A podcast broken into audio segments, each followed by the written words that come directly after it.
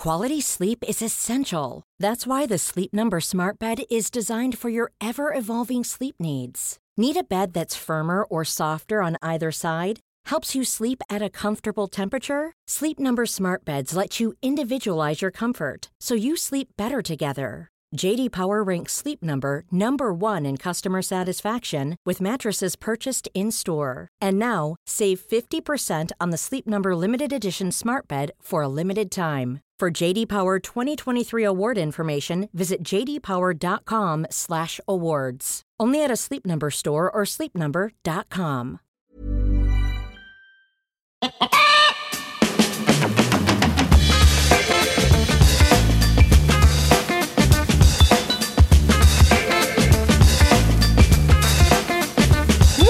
buenas humano, muy buenas persona que me escuchas. Soy Tamara Pazos, divulgadora científica con formación en biología y neurociencia y estás escuchando Un humano por persona.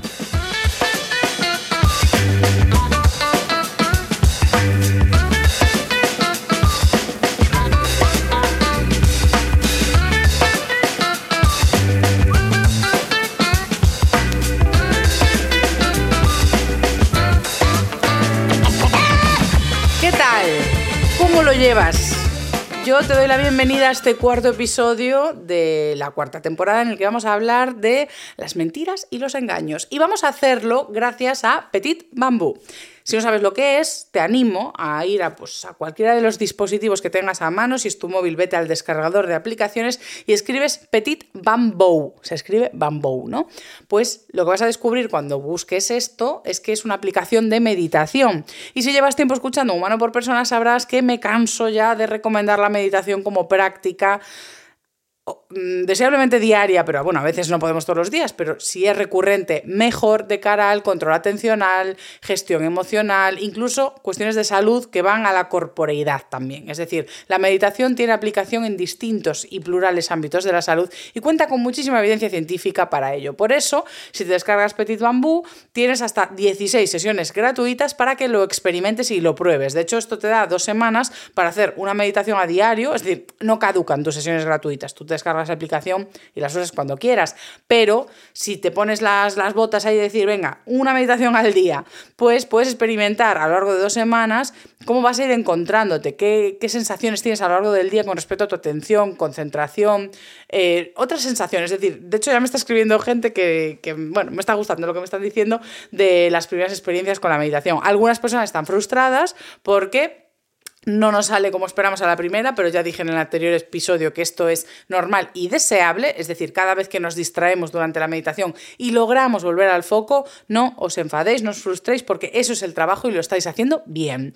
Y además, en el anterior episodio me quejé de que la meditación debería ser algo más institucionalizado, es decir, que cuando vayamos a acudir a un profesional de la salud con un problema que puede tratarse con meditación o que puede ayudar la meditación, pues que se nos recomiende o incluso que se eduque en los colegios sobre esto. Y por suerte me han escrito un par de personas, tanto pacientes como dos eh, doctoras, que me han dicho que de vez en cuando, cuando ven que el caso se puede tratar con la meditación, sí que están empezando a recomendarlo, pero que sí que echan en falta que desde la propia institución les formen más en meditación y les den toda esta evidencia científica. Si queréis evidencia científica al respecto y sois personal sanitario, escribidme al correo tamarapazoscordal.gmail.com y os la hago llegar. Y si no, en el libro que he escrito, este libro te vivir más o por lo menos mejor, en el capítulo de atención tenéis muchísimo material sobre meditación y tenéis la bibliografía en la parte final. Y también si es personal sanitario y me estás escuchando, te diré que tengo una muy buena noticia porque he estado hablando con el equipo de Petit Bambú y me han comentado que han sacado un nuevo programa que está creado para profesionales de la salud y cuidadores. Está hecho por Manon Breton, que ahora os cuento qué perfil de profesional sanitario es, pero lo interesante de este curso es que está diseñado para abordar las circunstancias emocionales y atencionales que pasan o que pasáis las personas que estáis al cuidado de otros o que os dedicáis a este ambiente. Eh, yo os animo a entrar en la web de Petit Bambú y ahí encontráis toda la información y material de apoyo para cuidar vuestro bienestar emocional. Y en concreto vais a tener acceso a este curso. Tiene un índice amplio, es decir, miradlo en la web. Yo he estado chequeando, tiene un índice de hasta 10 puntos del por los que pasa hablar de equilibrio y presencia, de vuestras necesidades, de confiar eh, en vosotras mismas o en vosotros mismos, del estado de ánimo, de las tareas múltiples que abordáis en el ámbito profesional y en casa, de la resolución de problemas, de la fatiga compasiva. Hay temas muy, muy, muy interesantes y el perfil de la persona que ha diseñado el programa, que está hecho para acompañaros eh, y pensar en vuestra salud y también eh, prácticas concretas para llevar mejor vuestro día a día, pues esta persona es Manon Breton, que es una profesora cualificada en mindfulness, eh, está formada en la Facultad de Medicina de la Universidad de Massachusetts, o sea, una cosa eh, de alto, de alto nivel, de alto copete intelectual. y además ella es licenciada en psicología, es consejera en adicciones y acompañante de cuidados paliativos y trabaja tanto en hospitales como prisiones, es decir, esto lo ha diseñado una persona que se conoce bien vuestro campo. Y para acabar, este... Em, bueno, este comentario sobre la aplicación de Petit Bambú y lo que me han trasladado desde el equipo, me gustaría leeros eh, una cosa que vais a encontrar en la web que me pareció muy bonita, que escribe pues, la, creadora de, de, este programa y dice, soy consciente de que a veces puede resultar muy fácil cruzar la finísima línea que existe entre la compasión, la empatía y el olvido de uno mismo. Espero que estas 10 prácticas puedan recordarte cuáles son tus cualidades, tus fortalezas y la importancia de tu presencia en esta comunidad mundial. Es que me pareció muy bonito, entonces digo, bueno, mm, voy a extender la promoción de hoy para contarles todo esto, porque la verdad es que, de verdad, eso, que, me ha parecido bonitas palabras y un bonito objetivo para ese programa. Entonces, nada, eh, seas personal sanitario o no, yo te animo a descargarte la aplicación de Petit Bambú y en especial hoy, si sois personal sanitario, pues echadle un ojo a este programa a ver si eh, creéis que os aplica o que os puede ayudar.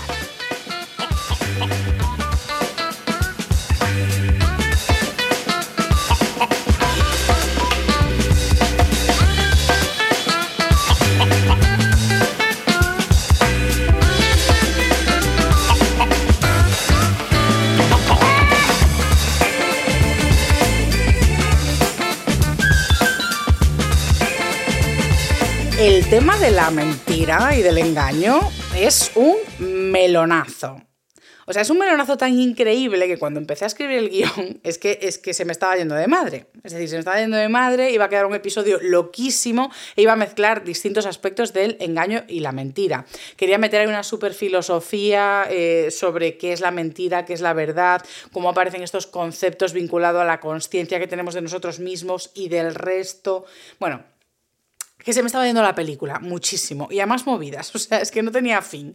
Entonces, eh, yo tengo que acotar, tengo que acotar, y en el episodio de hoy vamos a centrarnos a lo que hay que hablar de la mentira, que es lo que nos parece interesante, un poco la evolución, es decir, por qué aparece la mentira en, la especie humana, por qué mentimos, qué pasa cuando mentimos en los cogotes, en los cuerpos, qué es esto de los detectores de mentiras y luego un par de reflexiones finales. Y voy a dejar toda esa filosofada y chapada, pero que era súper interesante, sobre el concepto de la mentira y del engaño para el formato de reflexiones que volverá. Es decir, a mí entre temporadas me mola no dejaros solos y eh, seguir haciendo contenido pues, más breve del ámbito de esto de, reflexión, de charleta, de tomarme un café y contaros movidas. Entonces, las reflexiones de un humano por persona volverán cuando acabe esta temporada y ahí os voy a hablar de esto de, la mentira de una forma más analítica. De momento vamos a quedarnos con la parte evolutiva, que, que cómo ha evolucionado la mentira y el engaño en la naturaleza.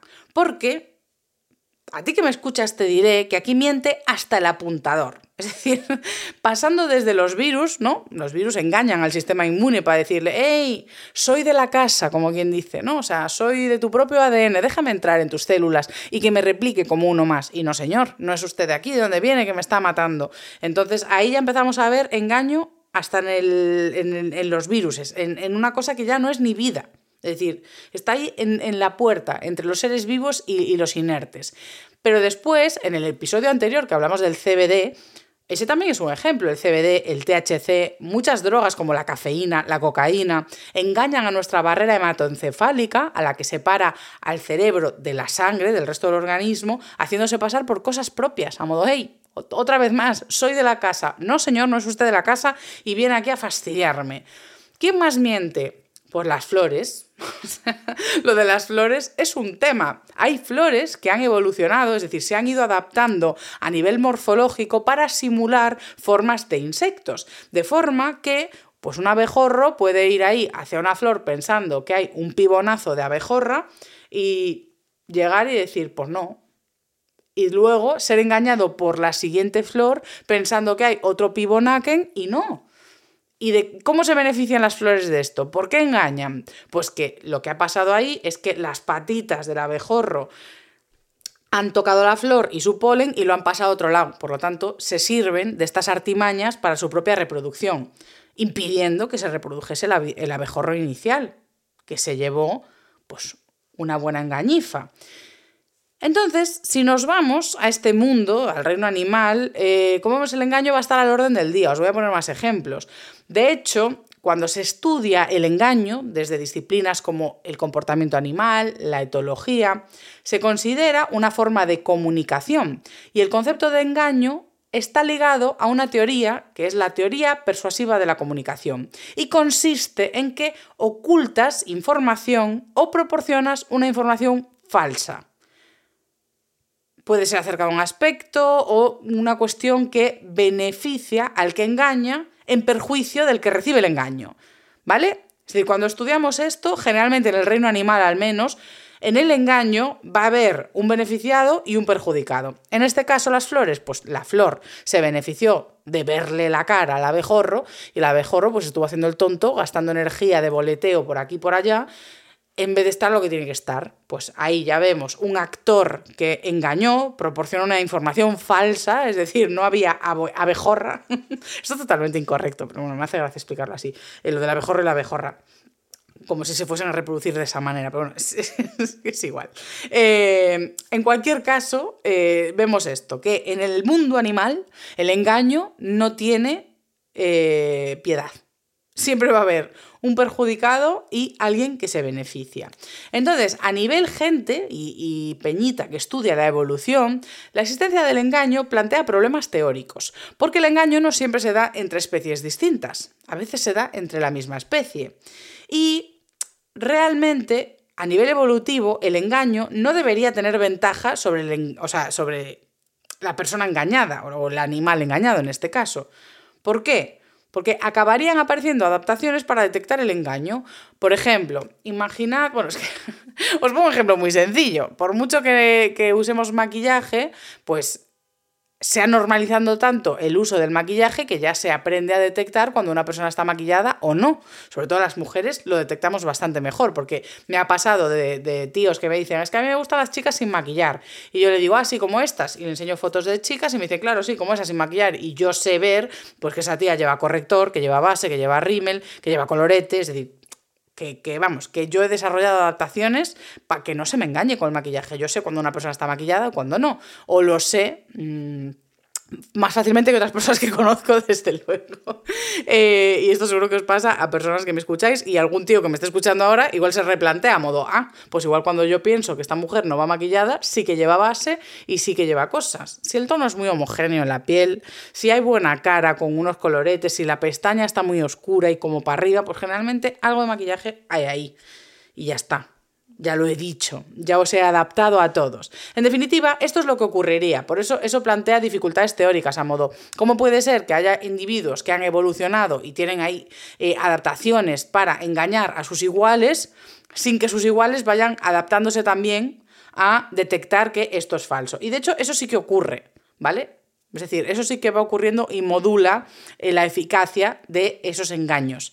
Ocurre con peces, por ejemplo, que engañan con falsas formas de las colas para parecer más fértiles de lo que son. Entonces luego al principio las hembras les pueden hacer mucho caso y luego ya decir no cuela. Estas movidas pasan. Aún así, no solo va a haber engaño entre individuos de la misma especie. Lo más interesante es cuando engañamos a otras especies, que puede ser porque engañas a tu presa o a tu depredador. Pero en cualquier caso, el, fin sería que salga ganando el que engaña. Cuando engañas a tu presa es para comértela y cuando engañas a tu depredador es para que no te deprede. Un ejemplo de esto característico es el camuflaje con el entorno.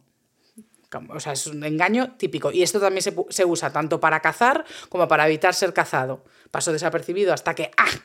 Te cacé o al revés, paso desapercibido hasta que te vayas y me quedo aquí tranquilo. También se usa eh, la simulación de ser más grande de lo que eres, bien sea por la posición corporal o, por ejemplo, el pez payaso este que se hincha de repente cuando se asusta, cuando siente peligro, lo que sea, para parecer más grande que lo que, de lo que es y además, pues si te pincha, pues eso que te llevas. Otra cosa bastante chula es eh, una movida que nos enseñaron en la asignatura de etología, que es una de las optativas que más me gustó de, de creo que era de cuarto de carrera, es cuando ahuyentas a depredadores haciéndote pasar por una especie venenosa. O sea, esto es la repanocha, porque realmente hacer veneno es una cosa costosa a nivel energético, ¿no? O sea, tú eres una especie animal y quieres fabricar veneno para que si alguien te quiere atacar, pues eres muy peligroso, entonces ya dicen, mira, yo este bicho no me lo como porque me sienta mal, ¿no? O sea, tiene lactosa, no lo dijeron, me da gases, paso. Pues hay bichos eh, que gastan mucha energía de su día en fabricar ese veneno, porque ya bastante costoso es sobrevivir en la naturaleza, encontrar alimento, digerir alimento, que ese alimento vaya destinado a tus estructuras básicas, pues encima de todo eso voy a hacer un extra de veneno, voy a fabricar veneno y gastar energía en eso para ahuyentar a los demás. Entonces, también se da otra característica clásica de las especies que tienen veneno, que es que tienen colores característicos de tener veneno. Si lo pensáis, os dais cuenta enseguida que muchas especies venenosas o que pican o que son peligrosas son rojas, amarillas, negras. Esos colores tan llamativos que nosotros mismos hemos heredado como especie y los usamos para nuestros semáforos, para eh, cartelería, ¿sabes? Esos colores rojos, negros, amarillos suelen significar peligro, velocidad a veces. Lo asociamos un poco a eso, ¿no? Pues hay especies que imitan la coloración de especies venenosas para que las dejen en paz. Es decir, tengo esta, estos colores, por lo tanto, soy un insecto que si viene un pájaro, pues va a evitar comerme, porque tengo una coloración que a él le dice peligro, peligro. Un ejemplo muy chulo de esto es el de la falsa coral que es el ejemplo que nos habían puesto en la carrera, y yo creo que es útil. Bueno, yo nunca viajé a un sitio donde me pueda encontrar ni una coral ni una falsa coral. Pero si tú eres una persona de mundo y esto te ayuda, yo te doy el truco para distinguir la falsa coral de la coral de verdad. Y es que está en el orden de los anillos de color. Son especies, tanto la coral como la falsa coral, son serpientes que tienen coloración en forma de anillos a lo largo de todo el cuerpo. Entonces, la clave está en el orden de los colores de esos anillos. Mientras que la coral tiene un anillo blanco entre los colores, a modo rojo, blanco, negro, blanco, rojo, vas a tener el blanco, negro, blanco, ¿vale? O sea, la coral es blanco, negro, blanco y luego el resto es rojo. Luego, la falsa coral lo que hace es imitar esos colores, pero el patrón es distinto. Y el blanco está entre los anillos negros. Entonces yo aquí, para ahorrarte, pues que te, te, te compliques tú pensando y memorizando, yo te diría que pienses en una oreo. Y la oreo bien, es decir, si tú ves una serpiente que tiene oreos en el cuerpo, es decir, negro, blanco, negro, negro, blanco, negro, y aunque luego tenga rojo, tú ves negro, blanco, negro, si ves un oreo, bien. O sea, aunque Carlos Ríos te diga que, que oreo mal, yo te digo oreo bien, y la serpiente que tiene oreos dibujadas en su cuerpo es bien.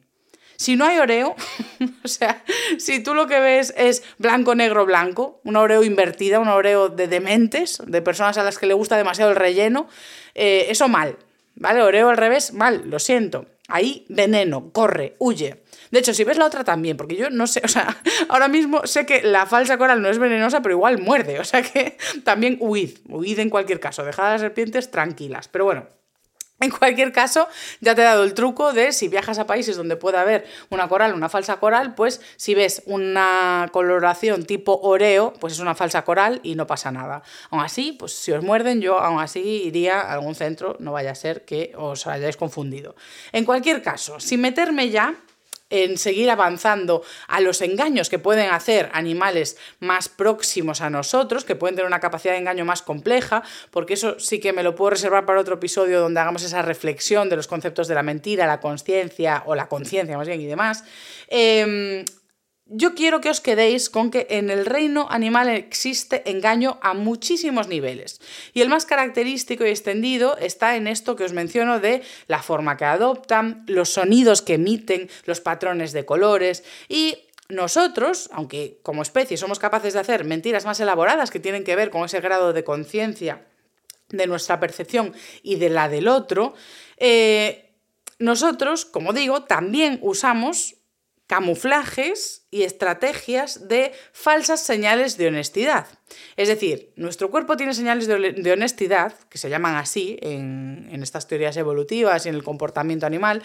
Las señales de honestidad implican que el cuerpo revela lo que hay dentro. Por lo tanto, si yo tengo muy mala cara, tengo ojeras, eh, tengo pues, brotes de, de rosácea o de este tipo de eh, herpes, por ejemplo. Un herpes eh, te habla de que esa persona pues, o ha tenido una fiebre o un brote nervioso o algo que ha despertado ese virus que estaba durmiendo ahí en la piel. Y eso pasa con algunas em, ronchas y reacciones de la piel. Es decir, muchas veces tenemos muestras exteriores de cómo está nuestra salud en el interior y eso son señales de honestidad. Por lo tanto, cada vez que hacemos este maquillaje buena cara, que hace muchas veces que, muchos tíos digan, ah, no, eh, está sin maquillar, y realmente sí que se lleva pues aunque sea una CC Cream, eh, que unifica el tono de la piel y pues te has puesto algún tipo de maquillaje que contrapone el tono de la ojera para que parezca que has dormido muchísimo más de lo que has dormido y todo esto no deja de ser cosas evolucionadas y elaboradas, pero parecido a intentar parecer lo que no es, es decir, es como un camuflaje. Y además también hemos elaborado otro grado de engaño que sería a través de los bienes materiales o de las prendas que nos ponemos. Dentro del estatus social sí que sabemos que ciertos recursos, ciertos objetos o incluso ciertas prendas simbolizan que la persona tiene más recursos. Y eso es lo mismo que un animal que finge estar más saludable de lo que está, ser más grande de lo que es o tener más capacidad de protección para hembras de las que tiene, por ejemplo. Entonces, eso lo hacemos pues cuando compras, yo qué sé, pues un bolso falso o intentas adquirir prendas similares a las que tendría una persona de alto poder adquisitivo. Pues eso también es un poquito de engaño, ¿no? Pero bueno, lo más curioso de eh, los humanos en comparación a los animales es que podemos verbalizarlo. Nuestro engaño puede ser verbalizado. Y eso da mucho de sí, que lo vamos a ver en la siguiente sección.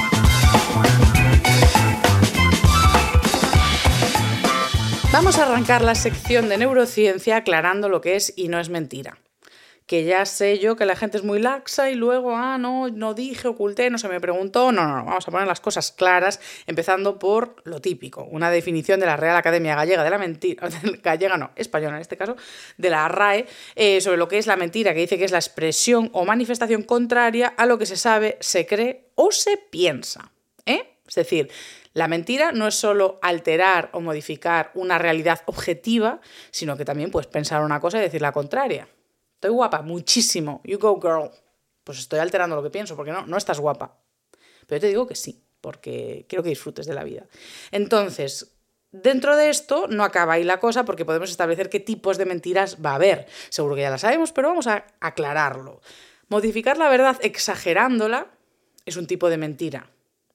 Está rico, uff, muchísimo. Te salió como nunca, mi vida. Está extraordinariamente rico. Eso es una mentira, porque está pues lo justamente bien para comerlo. También poner en duda la verdad, lo que hoy en día también llamamos gaslighting, que tú le digas a una persona esto ocurrió y que se te ponga en duda tu percepción, que se intente modificar la percepción de lo ocurrido o directamente que se te niegue, que eso ya sería pues decir algo incierto, a modo no, eso no fue así. Pero el gaslighting muchas veces implica eso de poner en duda, hacerte dudar sobre tu percepción de lo ocurrido, todo eso entra dentro del mundo de la mentira y también evitar decir lo que sabes y decir algo incierto. Todo eso, mentiras también, así como las acciones. La mentira no solo está en el diálogo, sino que acciones que impliquen deshonestidad o inacciones que impliquen deshonestidad entran dentro del mundo de la mentira. ¿Y cuando empezamos con todo esto? ¿Cuándo empieza un ser humano a decir, hey, la verdad está sobrevalorada? Pues desde bebés. Una cosa ya que empieza bien, bien jovencito. O sea, quien dijo que los borrachos y los niños dicen la verdad, pues no sé con quién hablo, pero no hablo ni con un borracho ni con un niño, porque los bebés ya fingen llantos. De esto de buah, buah y a ver quién viene y según quién venga, pues seguiré llorando o no porque no me satisface este servicio. Prefiero que venga otro de los adultos que suele venir. Entonces, los bebés ya saben fingir llantos. Con un año saben ocultar cosas. Con dos, tirarse un farol. Y con cinco son capaces de manipular la verdad. Son capaces de manipular incluso a las personas con intenciones secundarias.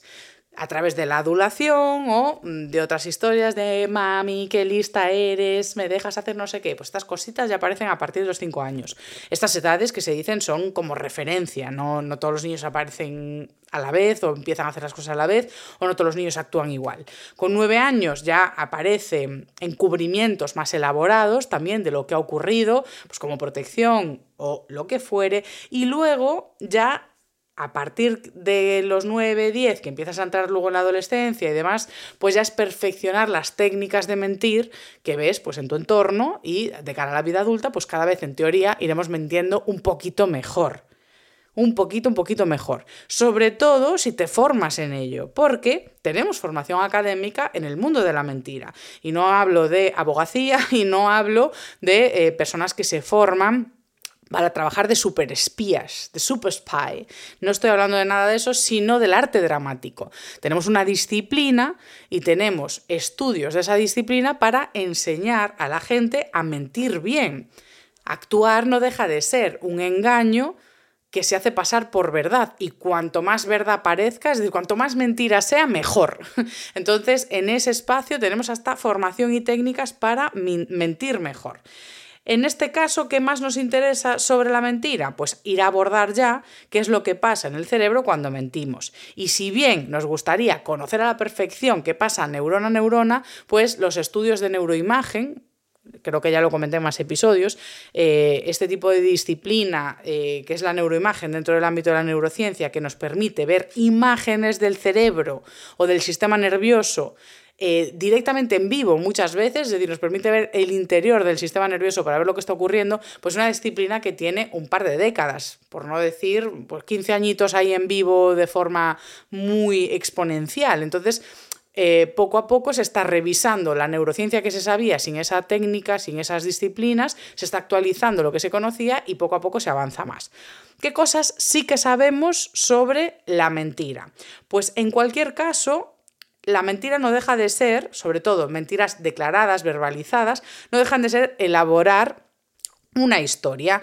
Y esto implica activar partes del cerebro que reclutan información. Necesitamos reclutar conocimiento, cosas que están archivadas en el cerebro para elaborar el diálogo y el discurso que estamos llevando a cabo. Entonces, cuando queremos elaborar una mentira, muchas veces vamos a trabajar sobre vivencias que simplemente vamos a alterar un poquito. Entonces, en ese caso, vamos a tirar mucho de recuerdos, de, activación del hipocampo, que es una región que no es que esa sea la biblioteca de la memoria, sino que el hipocampo es una estructura que activa zonas de memoria, es como un reclutador, en plan silbato, venga, vamos a recopilar la información necesaria. Y esta información se pone en conjunto, se procesa, sobre todo en el área prefrontal del cerebro. Ahí es donde se integra la información que viene de otras zonas para elaborar algo que tenga sentido. Por lo tanto, el prefrontal va a activarse a la hora de establecer una mentira, pero de la misma forma que se, se está activando cuando tienes un discurso normal y corriente.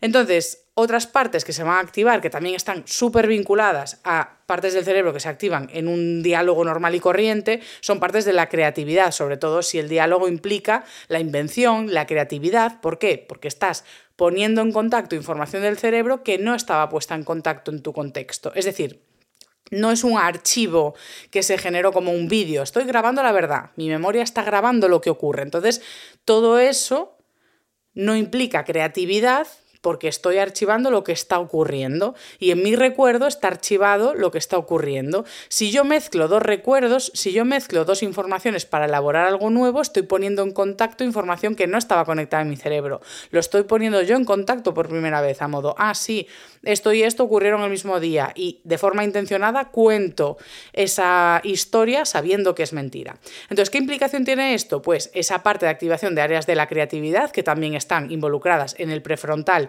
y en otras partes de la corteza por el exterior, ¿no? Las partes más externas del córtex es donde encontramos áreas vinculadas a la creatividad, pero ¿qué está pasando en el momento en el que cuando yo tengo una película objetiva de la verdad, podríamos decir, bueno, todo lo objetivo que puede ser el sistema nervioso, pero cuando yo tengo la información objetiva de lo que ha ocurrido y lo sé, o, o recuerdo las cosas de una manera, no tiene por qué ser lo que pasó, pero yo las recuerdo de una manera y es como que yo sé que esa es la verdad, ¿no? Aunque pueda estar distorsionada cuando la archive, ¿no? Aunque tuviese un borrón la cámara cuando estuve grabando, yo archivé esa información. Y mi cerebro a esa información le ha dado un ok de esta es la información que conocemos, esto es lo cierto. En el momento en el que yo mezclo dos informaciones en el cerebro y genero una nueva verdad, una nueva historia, yo sé que esa información no es cierta. Y esto lo que activa son partes del cerebro que detectan conflicto, que ya hablamos de ellas en episodios anteriores, que tienen que ver con el cingulado. Es decir, cuando al cingulado le damos información que no casa y detecta un error, este se activa. ¿Vale? Hay una activación que le dice a esas partes del prefrontal, oye, esta información que estáis mandando, ¿qué? O sea, se genera un estrés ahí, ¿no? En plan, ¿esto qué está pasando? Esto no es cierto. Entonces manda como algún tipo de mensaje de que avisa de ese, que va a avisar de ese error. Entonces, cuando tú confirmas, no, no, sí, esta es la nueva verdad, yo estoy contando esto, o sea, aunque sea mentira, lo estamos contando, le devuelves la señal a, ese cingulado y a esas partes eh, próximas de que no, no, vamos a seguir adelante con esto, pero él sigue sabiendo, porque tú sabes que es mentira, que hay un conflicto en la información. Entonces la mentira no deja de ser un conflicto ahí dentro de esto no casa con la verdad, esto no casa con la verdad. ¿Y qué pasa? Que como habíamos visto anteriormente, eh, cuando hablamos de cómo hay información que se considera un conflicto en nuestro cerebro, lo hablamos en el episodio del mindfulness, lo hablamos en el episodio de cuando nos rodeamos de conflictos y problemas, cómo se sobreestimulan esa parte, pues la mentira no deja de ser ese tipo de información que no casa, que se interpreta como un conflicto. Entonces esto activa partes del cerebro que tienen que ver con la amígdala, con zonas, eh, bueno, pues de las estructuras más límbicas que tienen que ver con las emociones y eso va a activar una respuesta de estrés. Esta respuesta se ve muy aumentada si tenemos miedo de que nos pillen.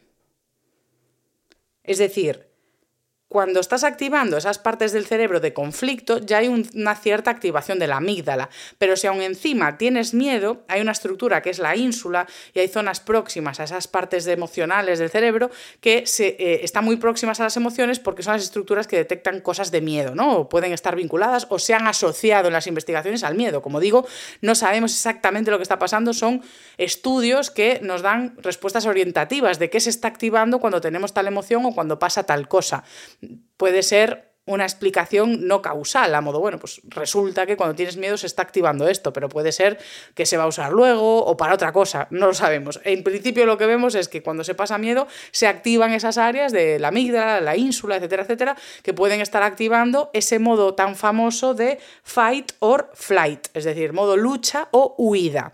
Este es el modo de tengo un miedo, hay un peligro. El peligro en este caso es que me cachen y aún encima ya había un estrés previo de estoy contando información que es incoherente. Entonces ya se está estresando un poco esa área de detección de conflicto. Entonces esto lo que puede despertar es una cascada de eh, hormonas que tienen que ver con el estrés en el organismo, como pueden ser el cortisol, la adrenalina. Además, lo que se puede activar en el cerebro, si, si, si es una persona social, normal y corriente, son emociones prosociales como la vergüenza o la culpa. ¿Vale? Es decir, entonces, la mentira y la emocionalidad están muy vinculadas. Otra cosa es que que seas un perfil que ni siente ni padece, que no tiene empatía, entonces no vas a generar igual esas emociones que son fruto de la prosocialidad, de decir, vale, te estoy mintiendo, pero en mí hay culpa, hay vergüenza, hay estrés, hay miedo a ser eh, pillado, ¿no? Entonces todo esto despierta pues esas zonas eh, de la amígdala que van a avisar a las glándulas que están encima de los riñones, que son las glándulas adrenales, para que sinteticen estas hormonas de estrés y eso llena el cuerpo de ponerte en un modo de lucha-huida porque estás enfrentándote a un peligro, a un problema. El problema es que te cachen, pero bueno. Entonces se activan las pulsaciones, se dilatan los vasos sanguíneos, se dilatan los poros de la piel, se puede erizar el pelo. Y todo esto, todas estas sensaciones y todas estas respuestas fisiológicas que aparecen cuando alguien está mintiendo, se han tratado de detectar a través de máquinas. ¿Para qué? Para hacer pues, los famosos detectores de mentiras, lo que llamamos polígrafos, que se llama polígrafo porque esto viene creo que del griego de varias grafías. Poli, pues varios, grafos, pues, pues eh, dibujos, ¿no? Entonces un polígrafo, los originales o, bueno, yo creo que los primeros eran estos de la típica línea que aún se usan, no sé si por efecto dramático. Vamos a grabar un programa de polígrafo y vamos a usar pues uno, uno de los de antes, como cuando ponemos el tocadiscos, ¿no? Que queda como más bohème. Pues creo que eso es un poco el rollo. Entonces ahí hay varios dibujos a la vez dibujando las ondas de lo que está pasando en esas respuestas fisiológicas. Tenemos em, este invento de los años, ya digo, 20, 30, o sea que es una cosa bien antigua. Hoy en día ya están digitalizados, pero bueno, independientemente de que el polígrafo sea analógico o digital, lo que va a hacer es monitorizar esas respuestas fisiológicas en una persona a la que se le van a poner distintos dispositivos durante una entrevista y se va a observar cómo van fluctuando esas señales fisiológicas a lo largo de toda la entrevista. Suelen ponerse pues, tubos a lo largo del pecho que normalmente pensamos que eso mide la frecuencia cardíaca. Bueno, yo sé lo que pienso yo antes de, saber para qué valía cada cosa. Y yo pensaba que lo que ponían en el pecho era como para ver los latidos y tal. Y eh, son medidores eh, esos tubos que van como encima de los pechos y a la altura de la barriga, miden la frecuencia y dimensión con la que se dilata la cavidad torácica. O sea, no está midiendo solo pulsaciones, sino pues respiraciones, dilatación, agitación. Después en los dedos ponen medidores que también podemos pensar que están midiendo las pulsaciones y algunos, si bien hacen eso de las pulsaciones, también lo que hacen es medir el sudor están midiendo actividad eléctrica en forma de iones y la carga eléctrica que tienen, porque cuando nos ponemos nerviosos se activan estas respuestas fisiológicas de aumentar las pulsaciones, dilatar los capilares sanguíneos, etcétera, etcétera, y por lo tanto, una de las zonas más porosas que tenemos y más vascularizadas, eh, en plan micro mm, eh, capilares y todo esto, son los dedos de las manos, son zonas supersensoriales y que además eh, tienden a sudar. Entonces, el sudor no deja de tener un montón de sodio y por lo tanto eso cambia el, bueno, pues las cualidades y la carga eléctrica de la superficie de la piel. Entonces esos electrodos que parece que nos ponen en, los dedos de las manos lo que están midiendo es eso, esa carga eléctrica de que te pongas a sudar más. Entonces, claro, podríamos decir, ah, de hecho os quería dar el datillo, eh, que esto de, de, la carga eléctrica de la piel es lo que se conoce como respuesta galvánica o conducta vía de la piel. ¿Vale? Es decir, lo de la respuesta galvánica igual os suena de algo, pues es esto que estoy explicando. Lo tenía aquí anotadillo, que no se me olvide. En cualquier caso, eh, lo que van a hacer, porque dices tú, joder, pero si unos sudamos más que otros, o si yo de base ya respiro más agitada o dilato más mi capital. Es decir, cada uno ¿no? tiene sus respuestas fisiológicas en estado normal, independientemente de estar mintiendo o no. Pues todos tranquilos, porque en caso de que sometan a un polígrafo, eh, lo que van a hacer es un rato de entrevista al principio, con tranquilidad, con calma, de preguntas base para mirar efectivamente cómo funciona vuestro cuerpo de base, ¿no? Como hacer una zona cero de, vale, esto es la calma de esta persona. Aunque esté más agitada que una persona, que otra persona mintiendo, si esto es tu estado de calma, pues ok. Si sudas como un pollo, aunque estés diciendo la verdad y simplemente esté diciendo tu nombre, apellidos y DNI, pues lo voy a tomar como base. Y en base a eso, pues si aumenta, disminuye o los parámetros que yo vea aquí, es lo que se va a anotar.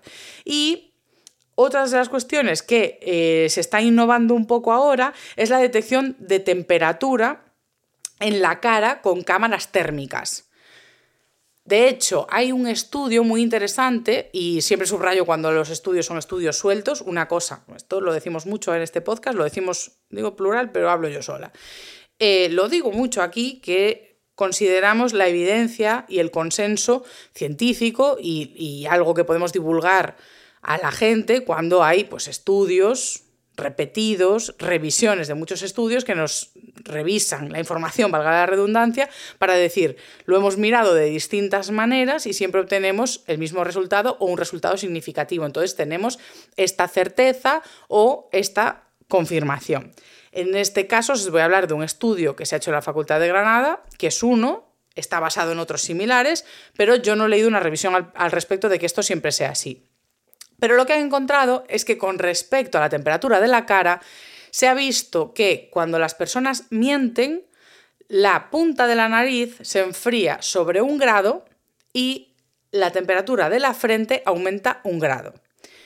Esto puede ser correlación y no causalidad, y una de las explicaciones que se le da para que pueda ser causalidad es que se retira sangre inmediatamente de la cara para llevarla hacia la zona superior o se convoca sangre hacia la cabeza por el aumento de actividad cerebral, sobre todo en zonas prefrontales que están pues haciendo toda esa integración de información y trabajando más de lo normal, podríamos decir, ¿no?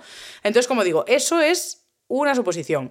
Yo, de hecho, el otro día, eh, ya lo dije en redes sociales y aprovecho porque estoy muy contenta em, de, compartir y anunciar que estoy trabajando en la Universidad de Coruña, en el edificio, bueno, en, la institución del CICA, que es el Centro de Investigaciones Interdisciplinares de Biología y Química, y allí investiga eh, os recomiendo seguir su Instagram. De hecho, voy a buscarlo para decir exactamente cómo se escribe Thermogrammer. Creo que tiene TH, termo. Me gusta a mí hacer una buena publicidad. Pues tenéis que seguir en Instagram a THR. T, no, no sé para qué digo las cosas y las digo mal. T-H-E-R-M-O Grammer. ¿Vale? Termo con una H intercalada, Grammer, Thermogrammer. Pues trabaja precisamente con cámaras de detección de temperatura, hace unas investigaciones muchísimo más eh, profundas y elaboradas dentro del Zika, pero en concreto su perfil de Instagram es de cámaras de temperatura. Y le dije que teníamos que hacer algo de esto de detección de mentiras, es decir, que enfoques la cara y ver si efectivamente eh, hay esas fluctuaciones en temperatura de la frente, de la nariz, etcétera, etcétera. En cualquier caso, eh, hay otras maneras de detectar la mentira que no implican ni cámaras ni ponernos instrumentos alrededor del cuerpo que midan respuestas fisiológicas, sino que una de las disciplinas más antiguas en torno al mundo de la mentira son los gestos, tratar de leer la conducta, la postura corporal y señales que tiene la persona.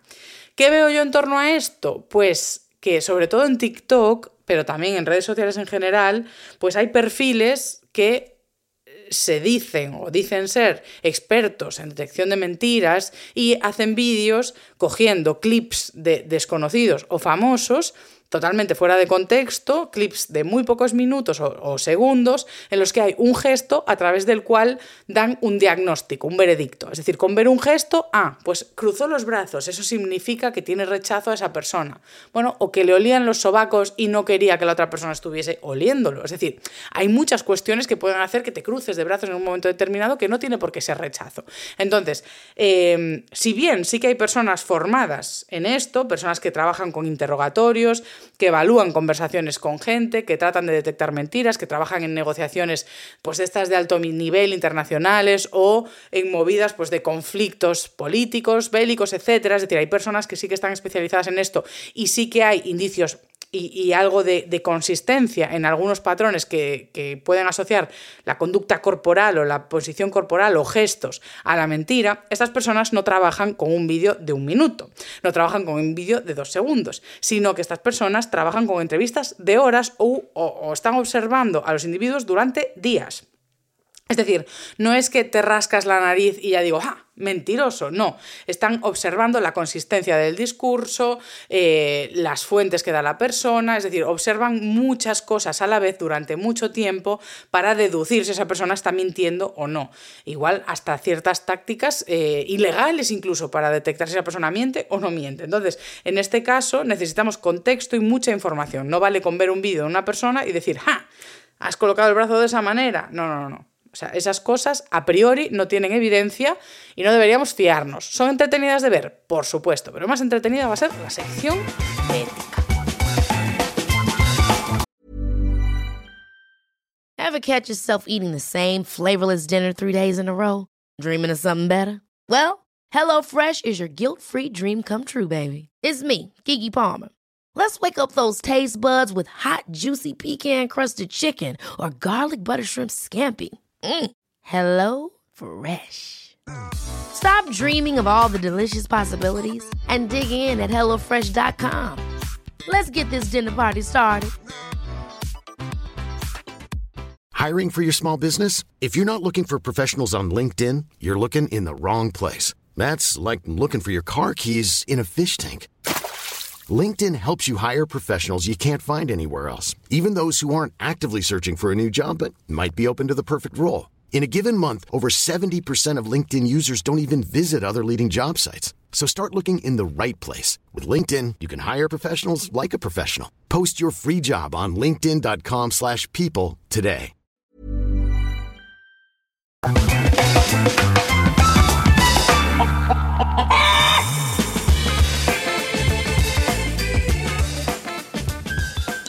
Vamos con la reflexión final sobre el mundo de la mentira, porque la verdad es que es algo que está al orden del día y normalmente cuando hablamos del tema mentira y engaño solemos victimizarnos, ¿no? Es decir, es posible que estuvieseis escuchando el episodio pensando en gente que os ha mentido, pero, eh, amigo, se ve la paja en el ojo ajeno, pero no la viga en el propio y aquí mentimos todos. Si miente las flores no vas a mentir tú.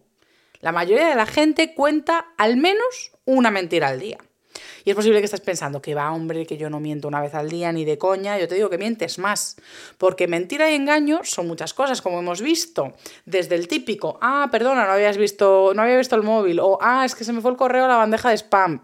venga, venga que sí. El mítico clásico, estoy saliendo de casa y estás entrando a la ducha. O perdí el bus, o uno que yo digo mucho, desde que me lo enseñó una compañera de un antiguo trabajo, que es que cuando te llaman de una compañía de teléfono o algo así a ofrecerte movidas, eh, pues que digas que trabajas en esa compañía o en la competencia. Y ya está, en plan de, ah, es que mi pareja trabaja en Orange. Pues ya está, ¿qué tarifa me vas a ofrecer si seguro que ya tengo una de la leche o incluso tengo la línea gratis? Pues ya está, ya se corta eso. También vale con las compañías energéticas. Ah, es que trabajo en Iberdrola. Ah, pues ya está, nadie te molesta. Esto es infalible.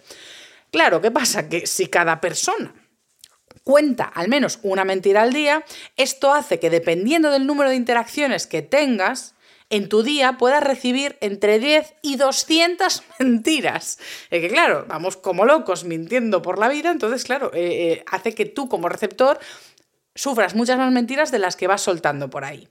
Pero bueno, al contrario de lo que podamos pensar, la gente suele mentir por los mismos motivos que nosotros. O sea, si tú sueltas una mentira de ese calibre por un motivo de despiste o de que llegas tarde o es nimiedades, pues la gente hace lo mismo. Es decir, las motivaciones detrás de la mentira suelen ser bastante equivalentes entre la población. Y lo más común es que mintamos en plan evitativo porque no sabemos ser asertivos y decir las cosas. Entonces solemos mentir para evitar un conflicto, una, situación desagradable. No suelen ser grandes mentiras estas que soltamos en el día a día. De hecho, la mentira cotidiana se considera un acto prosocial, es decir, es un acto que protege a varias personas a la vez a la que dice la mentira y a la que la escucha, porque muchas veces suele ser para no herir o para no generar situaciones incómodas, violentas, desagradables, etc. Al contrario que en el reino animal, donde el engaño en la etología se considera que siempre tiene un perjudicado y un beneficiado, en la mentira humana, en estas mentiras cotidianas, pues se considera que son actos prosociales. Es decir, que yo te diga que mi correo eh, recibió tu mail al spam, nos ahorra un momento violento de lo vi y no fue prioritario. Me dio exactamente igual tu correo. Tengo mil cosas sobre la mesa o sinceramente quería descansar.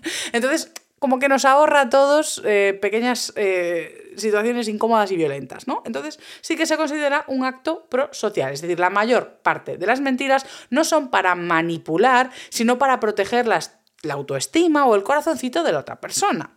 De hecho, las probabilidades más tochas que se encuentran, o sea, de, que cuentes mentiras tochas, quiero decir, o sea, de que cuentes una mentira gorda, gorda, gorda, eh, aumentan cuanto más íntima es la relación con alguien.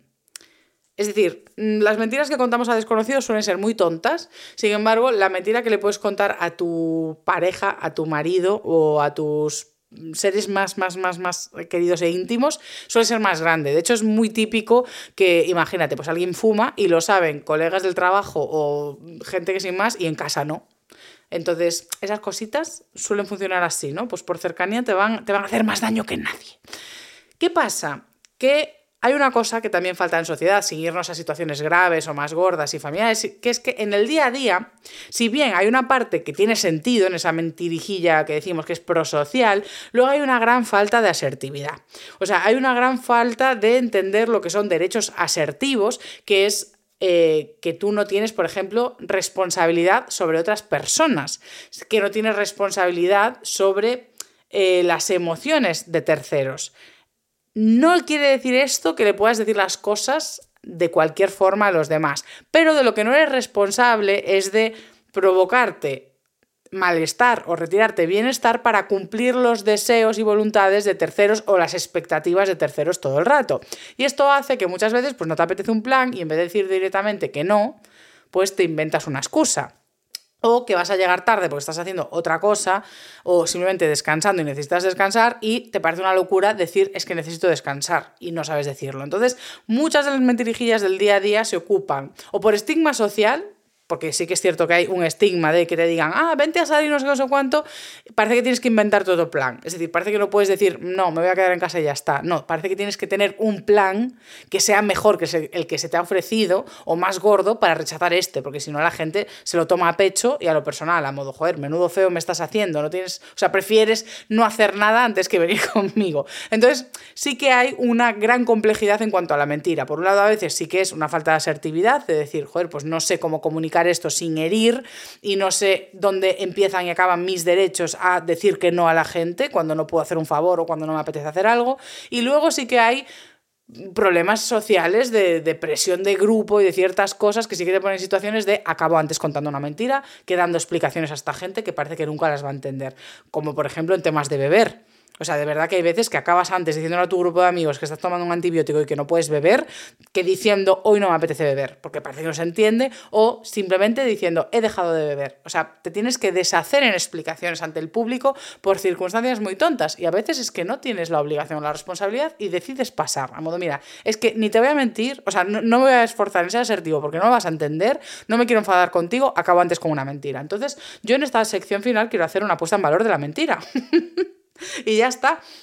Porque eh, yo estoy a favor muchas veces de que la persona desarrolle su criterio en cuándo va a usar la capacidad de mentir y cuándo no, porque moralizar la mentira porque sí es algo propio de lo que haría una inteligencia artificial, a modo, eh, dame datos, mentir es malo, sí, decir la verdad es bueno, sí, pues ya está, no hay grises. Y claro, decir que mentira mal, eh, verdad bien y punto, pues no atiende a otras cuestiones morales de la sociedad. Es decir, cuando solo moralizas eso, lo haces de forma robótica, sin atender a otras interacciones del ámbito de la sociedad. Entonces, si la moral de cara a cómo nos comportamos con el resto está en evitar daño y sufrimiento a los demás, pues haz tú tu valoración. Yo a veces, igual estoy confiando demasiado en la gente, ¿vale? Lo que sí que podría reivindicar es un poco de tacto, porque hay muchas veces que mm, sentimos que todo vale bajo el paraguas de, ah, yo es que soy muy sincero, o ah, es que me pidió opinión y se la di. Claro, a ver, a la hora de la opinión también se puede elegir el momento. De hecho, no recuerdo en qué contexto escuché a un hombre explicar que hay que saber cuándo ser sincero. Y ponía el ejemplo de una amiga que había hecho una obra de teatro que fue una mierda, eh, pero terrible, la sufrió todo el rato y cuando ella bajó del escenario acudió a su amigo a preguntarle qué le había parecido y él le dijo que muy bien, y ya está. O sea, no le dijo muy bien como pues usó una frase disuasoria para felicitarla eh, por el esfuerzo, por el trabajo, por todo lo que había hecho, es decir, algo honesto, no le mintió necesariamente, sino que le dijo, joder, enhorabuena por todo el esfuerzo, por haber llegado hasta aquí, porque eso estaba, pero a los dos días, cuando ella ya estaba más baja de esa euforia, de ese momento de alegría, de haber acabado ese trabajo y demás, pues se sentó con ella y le dijo, mira, el otro día no fui totalmente honesto, esto, esto y esto, no me gustó y sé que tienes en cuenta mi opinión y que me la has preguntado y mereces mi opinión sincera, y de esta forma la persona va a recibir mejor esa crítica desde el cariño, la empatía y el pensar cómo te lo digo, en vez de en el momento de euforia que le va a sentar como un jarro de agua fría. Entonces, este tipo de competencias podemos aplicarlas en la vida y tampoco te tienes que sentir mal por no haberle dicho todo en ese momento, sino selecciona el momento adecuado. Eso me parece ya de mm, conocimiento popular, de que está muy bien. Luego también hay gente, porque eso, que es que, es que con esto de la mentira da para, da para cotilleo aquí para largo, porque claro, eh, con esto de que cada uno decida cómo aplica eh, lo de la mentira y la verdad, se pueden generar situaciones demasiado laxas, hasta el punto de que, claro, eh, aquí hay gente que se puede beneficiar de tener pues infidelidades o, típica situación que puedes pensar de cosa que le ocultas a alguien con quien compartes vida, bien sea familia, pareja o amigos, compañero de piso, lo que sea, y mantienes a largo plazo una mentira pensando le estoy protegiendo y en realidad lo que le estás quitando es el libre albedrío de decidir si quiere compartir la vida contigo o no en esa circunstancia. Es decir, si supiese eso, esta persona estaría contigo o no. Al final, yo creo que también es un acto liberador para ambas partes, porque lo que, lo que es el, el, amor y las relaciones de familia, de pareja y de amigos no deja de ser un acto de aceptación de lo bueno y de lo malo, y mm, es deseable rodearnos de gente a la que no le tengamos que mentir.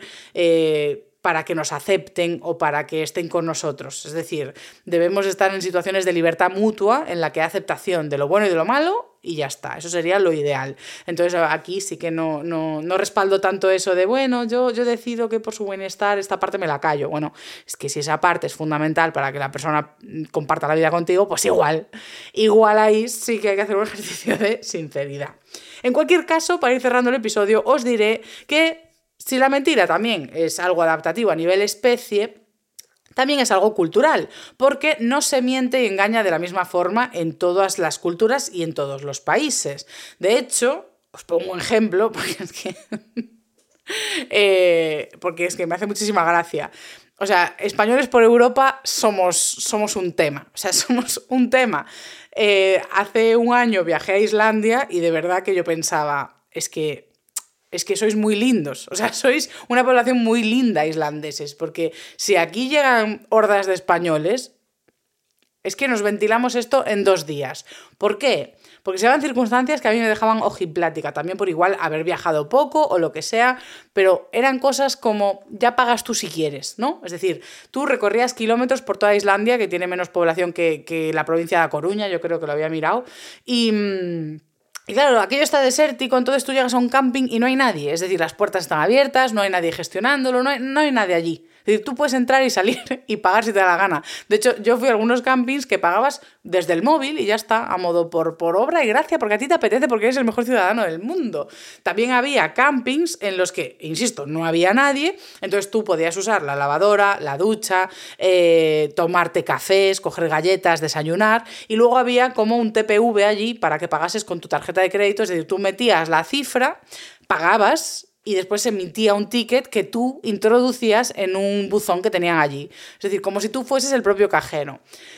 Yo he de decir que eh, me fui de buena ciudadana, pero en plan juego. ¿Sabes? En plan de, joder, qué bien me estoy portando, que en mi criterio moral, pudiendo portarme mal, porque para un español sería legítimo, es decir, yo vuelvo a España y cuento que fui gratis a todos los campings y de verdad que no creo que mucha gente me fuese a juzgar. Dirían, ah, claro, aprovechaste una situación y una oportunidad, engañaste porque es lo propio ante esa circunstancia. Lo mismo con los parkings, o sea, allí los parkings, o sea, los de las zonas más, más, más turísticas, algunos sí que tenía cámara y digo yo, es que aquí vienen españoles y se cogen el tour corto de estos que te da para hacer eh, pues una rutilla de lo más visto, ¿no? que está cerca de, de Reykjavik, eh, pues por esas zonas sí que había un poquito más de control, tampoco mucho, pero luego por el norte y por ahí, es que de verdad que era como, esto es por y para islandeses y otra peña que viene aquí muchísimo tiempo, de países nórdicos que tienen pasta para estar aquí un montón de tiempo, y, y yo no tenía pasta para estar allí tanto pero me hice una ruta en 11 días,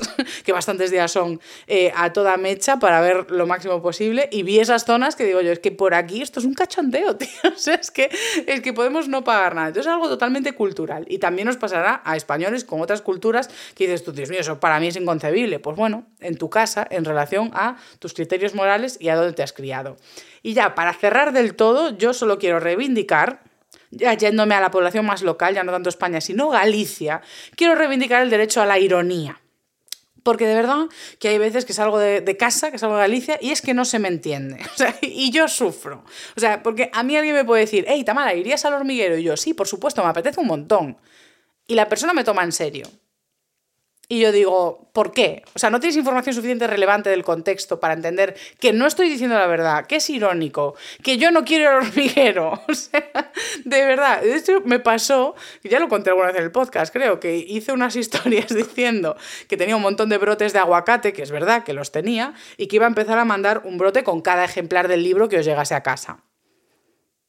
Pues real que me escribió gente preguntando cómo había que hacer para conseguir el aguacate.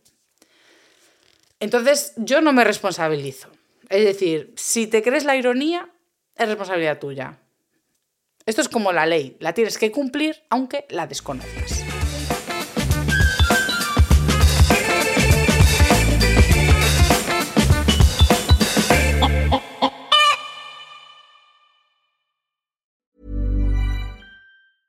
Ever catch yourself eating the same flavorless dinner three days in a row? Dreaming of something better? Well, HelloFresh is your guilt-free dream come true, baby. It's me, Kiki Palmer. Let's wake up those taste buds with hot, juicy pecan-crusted chicken or garlic butter shrimp scampi. Mm. Hello Fresh. Stop dreaming of all the delicious possibilities and dig in at HelloFresh.com. Let's get this dinner party started.